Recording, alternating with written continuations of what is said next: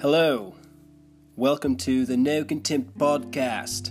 I don't know if that was British or Australian. Um, you know, some somebody once told me that Australian, if you want to speak Australian, you just talk British and you smile while you do it. So you just like, oh crikey, right, right. You know, like, you ready to worship God, church? I don't know if that theory is absolutely correct. Um, but anyway, uh, I want to start by saying this. Uh, if you've noticed the past few podcasts, whether this is the first one you've listened to or you've listened to all of them, you might have noticed how often I use the the phrases, not really phrases, but the um, transitional words like uh and um and things of that nature. Um, I'm sorry. I apologize. My mom called me and she was like uh, she's like ben uh, i love your podcast. It's awesome. You're doing a great job you know just like really really awesome. Um, there's one little thing that i kind of wanted to point out to you and uh, basically she was like uh, you know you you use the word um a lot and that's fine. You can totally do that but but maybe you just you know might want to just kind of be aware of how much you use it. And obviously she was super sweet and kind as mothers are about these kind of things but anyway, so uh, I think it's really embedded into my my speech, and it's going to take some doing to get it out. But I wanted to go ahead and say that because I will try to not say it so much if it's possible. But you know how these things are. So if you hear me say it, just call me out, and uh, you know I can't hear you, and it won't matter. But you might feel better about it. Anyway, um, I want to. St- oh, there I I did it right there. See, well, okay. I want to start out today with a quote. A quote from a man who is very inspirational to many of us. Um, and uh, this is the quote. He said, I have just described to you the Loch Ness Monster and the reward for his capture, all the riches in Scotland. So I only have one question for you Why are you here? And I feel like that is just a quote that I've learned to live by. That is by a man named Creed Bratton. And uh, if you don't know who Creed Bratton is, well, you're missing out. You're just missing out. But that is a quote that I've, I've really just taken to heart and uh, I believe is very inspirational every day. Honestly, I, I, feel like I should I should have it on my, you know, kind of like the, the my wall. Honestly, just as a motivational thing. Today, I want to get into something that I've already been into, but I want to get into it even more. So it's like if we're in the metaphorical sinking sand of this subject, we're like going all the way down into it. And uh, this is actually something I started a few weeks ago um, called the Alabaster Box. And it's about purity, about the value of purity. I talked um, in the last one about this, how how valuable your purity is and why it's so important not to cast what is precious to the dogs, as Jesus said in Matthew 7, and understanding your value and not treating it lightly, not taking it lightly, not acting like you're not worth much or you're not, uh, you know, this is not a valuable thing. And I want to get into this a little bit more today, um, but a little bit different perspective. And that is um, the subtitle of this podcast is Redemption, the Buyback. And I want to talk about um, last time I was talking to people from a perspective of saving your purity and keeping yourself pure and not wasting it on, on you know, just worthless opportunities or worthless relationships. And when I say worthless, I mean just people that don't value it or things that you don't value. I don't mean that people are worthless. Uh, that's the opposite of the whole podcast that I'm doing. But I mean things that are just not full of understanding and value and commitment. But I want to talk today from a little bit different perspective, and that is people who have already been through some hard things and people who have already messed up and already kind of failed, so to speak, in these areas. And there's um, a lot of people who are damaged and who feel damaged and feel like they're so messed up um, in the area of their sexuality and their purity and um, romance and love or whatever you want to call it. And I'm not here to have like a big podcast about that, just that subject. Um, or talking about those kind of things in particular. More of what I want to do is just speak to people who have experienced hurt or damage or heartbreak or things in, in you know in their life and in that area of their life that have been hurt, that have been damaged in one way or the other, whether it's through broken relationships or being used, or whether it's, you know, maybe you were molested when you were younger, or maybe you were exposed to something at a young age um, that really, you know, damaged you. And I want to get into that today. And uh, right off the bat, what I want to do is I want to read a couple scriptures as we get into it and talking about this, what it means uh, to be redeemed, what it means to be bought back. Redemption literally means to buy something back. And uh, we're going to get into what that means in this particular setting a little bit more. But today, to start out, I want to start out in the book of Hebrews, and I'm just going to read some verses. And, uh, you know, I don't really expect you to turn to these with me unless you really want to. If you're driving, then definitely don't, because I don't want you dying on my watch if we can avoid it. Um, in Hebrews, the 12th chapter, um, it's talking about something that happened way back in the book of Genesis. And it's talking about two brothers, Jacob and Esau. And they were two brothers that um, you find them in the, the chapter 25 of the book of Genesis in the Bible. And they were the sons of Isaac and Rebekah and Isaac was Abraham's son that you know he he was like a miracle baby and and then you know the Lord asked Abraham to sacrifice Isaac, and then Abraham was going to, but then the God's like, "No, I was just just testing you," and then He's like, "Don't kill your son," and so everything worked out well. Uh, Isaac married Rebecca. That's kind of a cool story for another day. Um, and then they had Jacob and Esau, and Esau um, was technically the first of the twins because they're twins that came out, and he had the right to um, the birthright of the firstborn. It's like a Hebrew tradition. I don't know if you're familiar with this or not, but he had the right to inheritance of the firstborn because he was the first one out of the womb. I don't really know how that's fair. I mean, it's like, you know, you did nothing to be first, you just happened to be first, you know, but that's how it was. And in Genesis 25, I'm going to reference this. Um, that's what Hebrews is talking about. And in verse 15, it says this looking diligently lest any of you fail of the grace of God, and lest any root of bitterness springing up trouble you, and thereby many be defiled. So it's talking about this bitterness on the inside that defiles you, that troubles you. In other words, it's something on the inside, a brokenness, a bitterness that it makes you bring down your own value. Because to defile something means um, to to break it or to um, it gets dirty or it is no longer usable or it's like the seal is broken. It's this is contaminated this is violated this is corrupted we can't use this.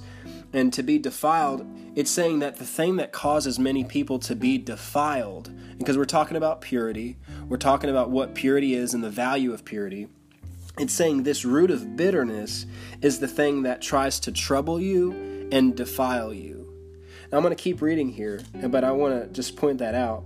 It said, lest there be any fornicator. So it's interesting that it uses the word fornicator because fornication, you know, it means uh, sex outside of covenant, or and, it, it's not limited to that, but that's essentially what it means: is any anything that's not inside the the covenant that God created um, that's what fornication is. And it says, Lest there be any fornicator or profane person as Esau, who, watch this, sold his birthright for one piece of food. It said in verse 17, For you know that afterward, when he would have inherited the blessing, he was rejected, for he found no place of repentance, though he sought it carefully with tears. Now, there's several things in there that I'm emphasizing with my words. A couple of them are the blessing and looking for a place of repentance. We're going to come back to that in a little bit. Looking for a place of repentance. But without reading the whole thing, essentially what this is talking about is in Genesis 25, um, Esau was a hunter and Jacob was kind of like a chef. That was kind of his thing. And G- and Esau was out hunting one day and he came home, and Jacob said, was making this uh, pot of stew, and Esau was said, "I'm so hungry, I'm like about to die. Give me some of that soup." And Jacob said, "I'll give it to you if you'll sell me your birthright." And Esau responded to this by saying, what is this birthright to me? What use is it to me? What is it? How does it valuing me? He said, I'm hungry. I'm about to die. He's like, Yeah, you can have my birthright. And later on, after this, um, it's a long story, but Jacob basically pretended to be Esau and received the blessing and the inheritance that Esau was supposed to use or supposed to have because Esau despised and didn't value his birthright. Now, remember, we're talking about purity and the value of purity, um, but we're talking about it from a perspective of what you've already done, what you've already sold, so to speak, what you've already lost, what's already taken place. And Esau is a person who looked for a place of repentance, but it says he didn't find it. And remember, we're talking about this root of bitterness that is troubling and defiling and how it relates to Esau. He sold something because he didn't value it. And then when he went to get it back, he couldn't. Now, I, I don't, you know, I don't know about you, but there are things that in my past that I've had regrets about and things that I've seen or heard or experienced that honestly I wish I would have never seen, heard, or experienced. Um, especially as a believer, especially as a child of God, endeavoring to live a life that's pleasing to God and even, you know, to be in ministry to a certain extent. Um, there are things I wish I would never have even been around. But, you know, there's so many people who live with regret of the past. They live with regret of relationships that are broken and didn't work out, or they live with regret from unfaithfulness in marriage or unfaithfulness in a relationship, or they live with regret um, or even guilt and shame because of what somebody else did to them. Or there are people who have been victims of rape and, and molestation as young people, and it wasn't even their fault. They didn't do anything, but they still live with that that shame or that guilt or that sense of being damaged, like they're damaged goods, like something is lost and they can't get it back. You've heard the term having your innocence stolen. Well, that's a real thing. Having innocence stolen is a real thing. And the enemy, Satan, is the thief. And John 10:10 10, 10 says the thief doesn't come but to kill, to steal, and to destroy and um, he's always doing that. And you know, I, I, better say that the way it's supposed to be. he comes to steal, kill, and destroy. I've, I've, there are people who would get on to me if I didn't say that right. But you know, we talked about Judas on the last time um, on this subject, how he sold Jesus for 30 pieces of silver. What we, we didn't talk about is how afterwards Judas actually went back and tried to give the money back so they would let Jesus go. But it was too late they said, No, if you think you've sinned, the Pharisees that, that gave him the money, they said, If you think you've sinned, that's your problem. Uh, we have Jesus and we're keeping him. And Judas actually went and killed himself and hung himself because he was so overcome with regret over what he had sold.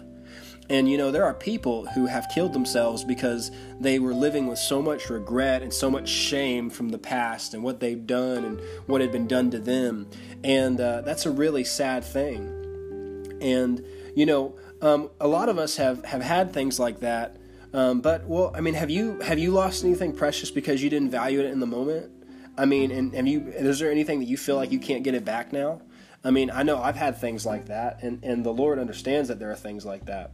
Well, the first thing I want to say is the answer to this um, is well. Let me, let me let me say this first. There is an answer.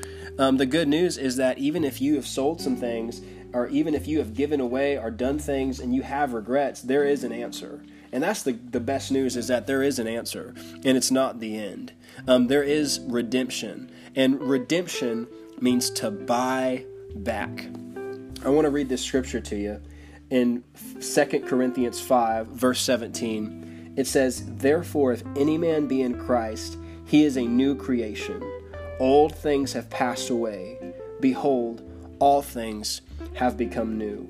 If you look down in this chapter, it talks about reconciliation with God. Well, reconciliation is bringing something together that was broken. Uh, it's a picture of peace. The Hebrew word for peace is shalom, which means nothing missing and nothing broken.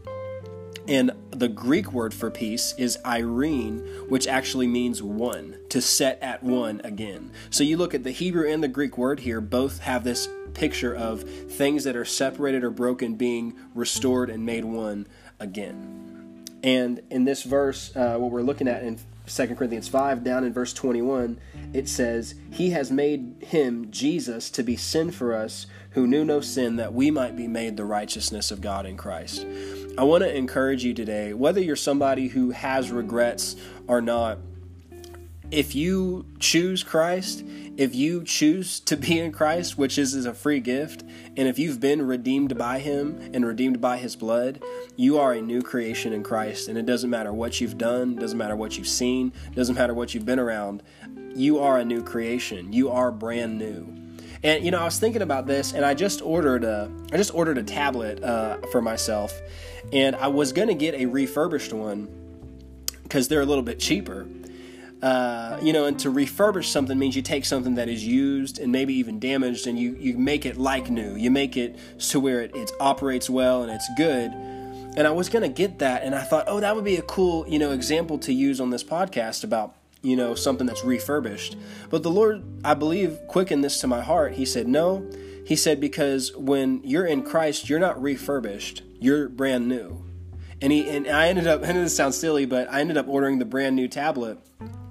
And I felt like the, the, the Lord quickened this to me in my heart. He said, You're not just, and when I say He said, I don't mean like I heard a voice. I mean like in my heart, like I, I, I saw this and I heard this, uh, like a still small voice. He said, no, when you're in me, you're brand new. It's like you've never been used before. You've never been touched before. You've never been damaged before. And that's what it means to be in Christ, to be a new creation. It means you're brand new, you're born again. And everything from the past is gone spiritually. Now that doesn't mean that it's gone from your memory. That doesn't mean it's it's gone from your mind, and it doesn't mean that it hasn't uh, affected your soul at all. And I want to continue to talk about that. But you know, uh, in Psalm 23, verse 3, it says that He restores my soul. And, and this restoration of your emotions and your soul is a process that takes time uh, that the Lord has to do. But redemption means to buy back what was lost, it means to restore what was broken. And really, that is the gospel. The gospel is Jesus came to buy us back. We were broken, we were destroyed by, because of sin, because of disobedience, and we were corrupted by sin. The Bible talks about the corruption that is in this world through lust. Our, our humanity was corrupted by sin, but Jesus came to buy us back. Even though we were damaged, even though we were in darkness, even though we were heathens, Jesus still came to buy us back. And that really is the gospel in a nutshell. And uh, in Luke 15, uh, verse 8 through 10, I want to read this. This is really interesting. Uh, let me turn there for just a second, if you will bear with me. In a little folly, as the Apostle Paul said. In Luke 15, um, you, may have heard this before. It's, you know, in this chapter is the chapter that talks about the prodigal son. And you may have heard about the prodigal son. He was somebody who, you know, wasted his inheritance um, and this really applies too. And I wasn't planning on talking about this, but I, I'm better since I'm here. He wasted his inheritance on riotous living. He didn't value it. Uh, he he and when it, it, goes into details, he got drunk. He went to prostitutes.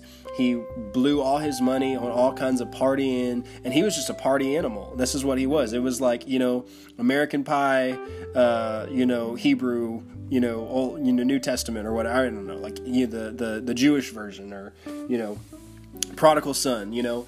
Um, I'm not encouraging those movies. I'm just saying, you know, that's you know what I'm talking about. Um, but this is what it was. It was, you know, riotous living. Um, but he came to a point where he was he was empty. He was broken. He lost all his money, and it was a time of famine. And the Bible says he came to himself after he was eating pig food to try to just sustain him and he had valued himself so little that he was willing to eat out of the pen, the pig pen. And man, I think this is the picture of so many people sometimes is that they, they have so little value for themselves. Um, maybe you're, you've been damaged, maybe you've been used, maybe you've been with so many people, or maybe you were addicted to pornography or were exposed to things, or maybe you were molested or something. I don't know. But whatever the case, Satan tried to use that to make you feel damaged and no good. And because of that, you have continued to sell what is still precious, but because you didn't value it, because you saw yourself as damaged. Man, there's revelation here. The Bible says, though, about the prodigal son, he came to himself, and when he returned to the father, the father ran to him and put a robe on his finger, shoes on his, I'm sorry, robe on his finger, put a robe on his back, shoes on his feet, and a ring on his finger.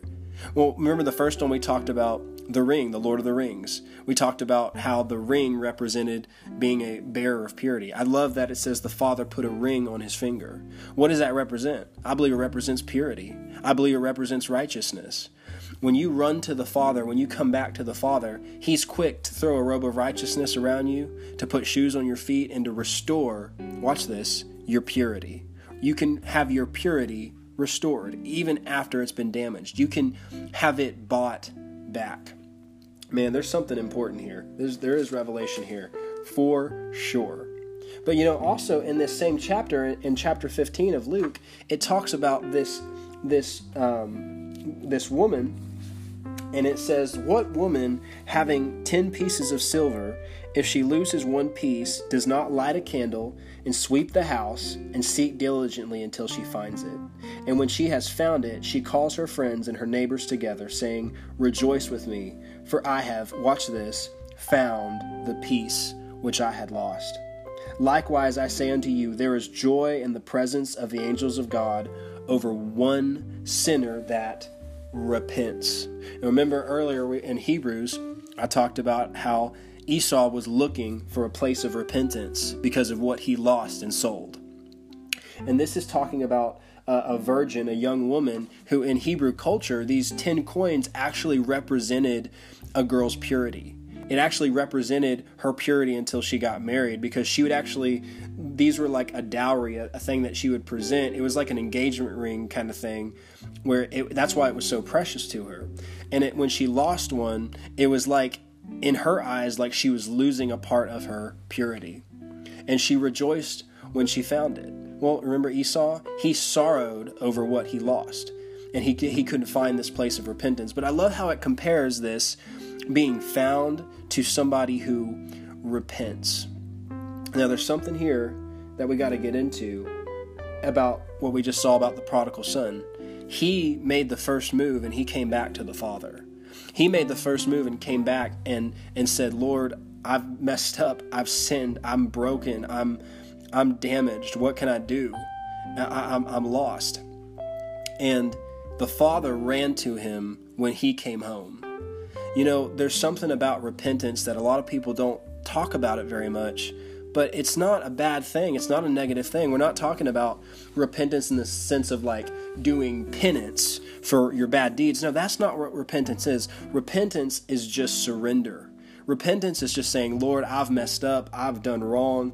I've messed things up. I need you. I need your help. And if you will help me, I will do what you want me to do. I'm willing to obey you. And and when you do that, man, the heavenly Father runs to you and he wants to restore what was broken, what was lost. And you know, a lot of people, you know, you, hear the way they talk, you know, they feel like because of of what they've done or, or where they've been, they're just they don't deserve much or they don't deserve what what they want or what they're you know would like to have they're just they'll kind of take whatever they can get i was talking to a man one time it's kind of funny in his mid 40s and, and kind of you know lived a, a, little bit of a rough life and, and the lord had brought him through a lot and loves god awesome guy but you know he'd come a long way and through a lot of stuff and i was talking to him one time and, and he's single and he said, you know, I used to be. Re-, he has real Southern accent. He's I, I used to be real picky about about you know what kind of woman I wanted. He says now now I'm just like Lord, just give me a woman. Just just give me one that's kind of purty. Just give me one that that I kind of like, you know. And I thought that was funny. Um, but you know, a lot of people have that attitude. They're like, "Man, I've messed up. I've done so wrong. I've I've screwed everything up. Um, you know, there's no way I could I could deserve anything good or anything you know worth having or somebody who you know would be a good you know and be in a good relationship with somebody who actually you know uh, loves God or, or, you know and and whatever the case is there's that feeling of worthlessness or like I don't deserve this or I, I can't do this because I've messed up because I've I've screwed up but I love how the prodigal son when he ran to the father when he repented there was grace there was mercy and the and the the father restored to him what he had lost. He restored to him his place. He restored to him his purity, that ring. He gave it back to him because he repented and came to him. And there's nothing that God can't restore. The only step to redemption from failure is to repent and confess. And when you do, grace and healing flow freely to you. Healing may be a process, but the process begins with repentance. I want to tell you this story really quickly. A friend of mine uh, told it to me, and I thought it was really good. Um, and uh, I may not be getting the, I'm, I'm saying it off the top of my head, so I may not get all the details just right. But I heard about this guy who had this. Uh, he was a guitarist and he really liked the Fender Mustangs. He was a Nirvana fan um, back in the day, and he, you know, if you're familiar with the band Nirvana, Kurt Cobain played a Fender Mustang. That was his guitar. That was his thing. Nice guitars. I like them myself. And he found this model of a of a Fender Mustang that was really nice, and he really liked it. and It was a great price and uh, he bought it as kind of a birthday present and it's kind of a memento because he really liked Kurt Cobain. And uh, a week later is when Kurt Cobain committed suicide. And uh, so this was like his prized possession because it like he was a huge fan and he was like, "This is my guitar. This is great." But one he said one time he was playing it and it dropped and it got damaged and there was it was dented and scratched up really bad. And after a while, because it was damaged, he decided to sell it for just very, very little to what he had originally paid for it and what it was worth. And uh, so you know, he didn't see this guitar for a long time. Well, and this guitar went from one person to another, and and uh, you know somebody sold it for this, and somebody used it for this, somebody pawned it here, you know, so on and so forth. And one day, I think it was like, what, 10 years later? And I, like I said, I'm, I'm not remembering all the details exactly, but like 10 years later, uh, he finds this guitar um, on Craigslist or, or whatever it is. And watch this he buys it back. See, he sold it because it was damaged and it, and it didn't the value went down in his eyes. Even though this was something precious, something he valued, something he really liked, and it represented something, he sold it because it was damaged and he didn't think it was worth anything. But then, all these years later, he always regretted that decision. And then he finally had an opportunity, after all these years, to buy back his own guitar. And uh, man, it's amazing that so many people have sold things that are precious to them, have sold parts of themselves that are precious, and they can't get that back, they feel like. There's nothing they can do um, to get it back, there's nothing they can do to make up for that. But the truth is, um, if you will repent and ask God to forgive you and say, Lord, I've, I've messed up, I've missed it, I've screwed up all these ways, Jesus, number one, has already paid the price to buy you back, spirit, soul, and body. And he can restore and redeem what was lost and broken. And there's nothing that he can't restore. There's nothing that he can't put back together, can't make new, can't fix.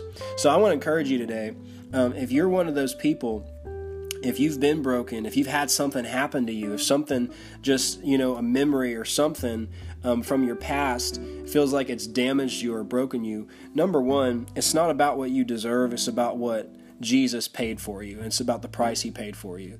And Romans 8:32 says, "If God did not spare his own son, how will he not with him also freely give us all things?" And uh, number one, God can restore what was broken and what was lost. And number two, uh, it's not about what you deserve, it's about His mercy.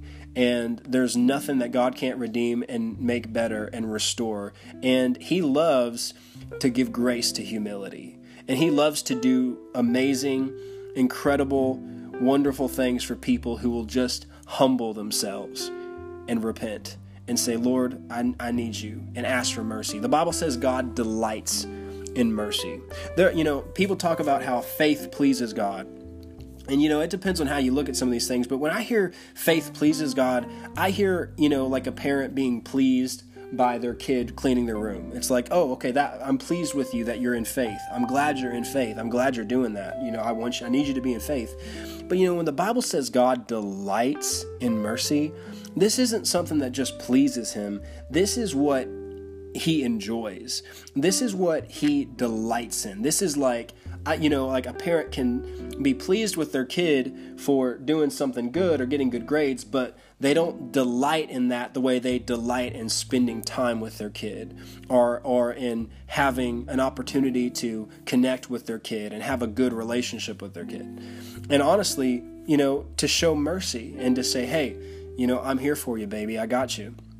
God delights in mercy. I want to encourage you with that today. Redemption is the buyback, and there's nothing that is too far or too gone for God to restore and to redeem. This has been the No Contempt podcast. I want to encourage you uh, not to allow contempt to influence your value for yourself or anybody else. And remember these three things God loves you, you are valuable, and you have a purpose. So I hope you got something out of this. Don't forget the words of Creed Bratton that the reward for the capture of the Loch Ness Monster is all the riches in Scotland. So I only have one question for you Why are you here? You guys have a great day. I'll talk to you soon. Bye bye.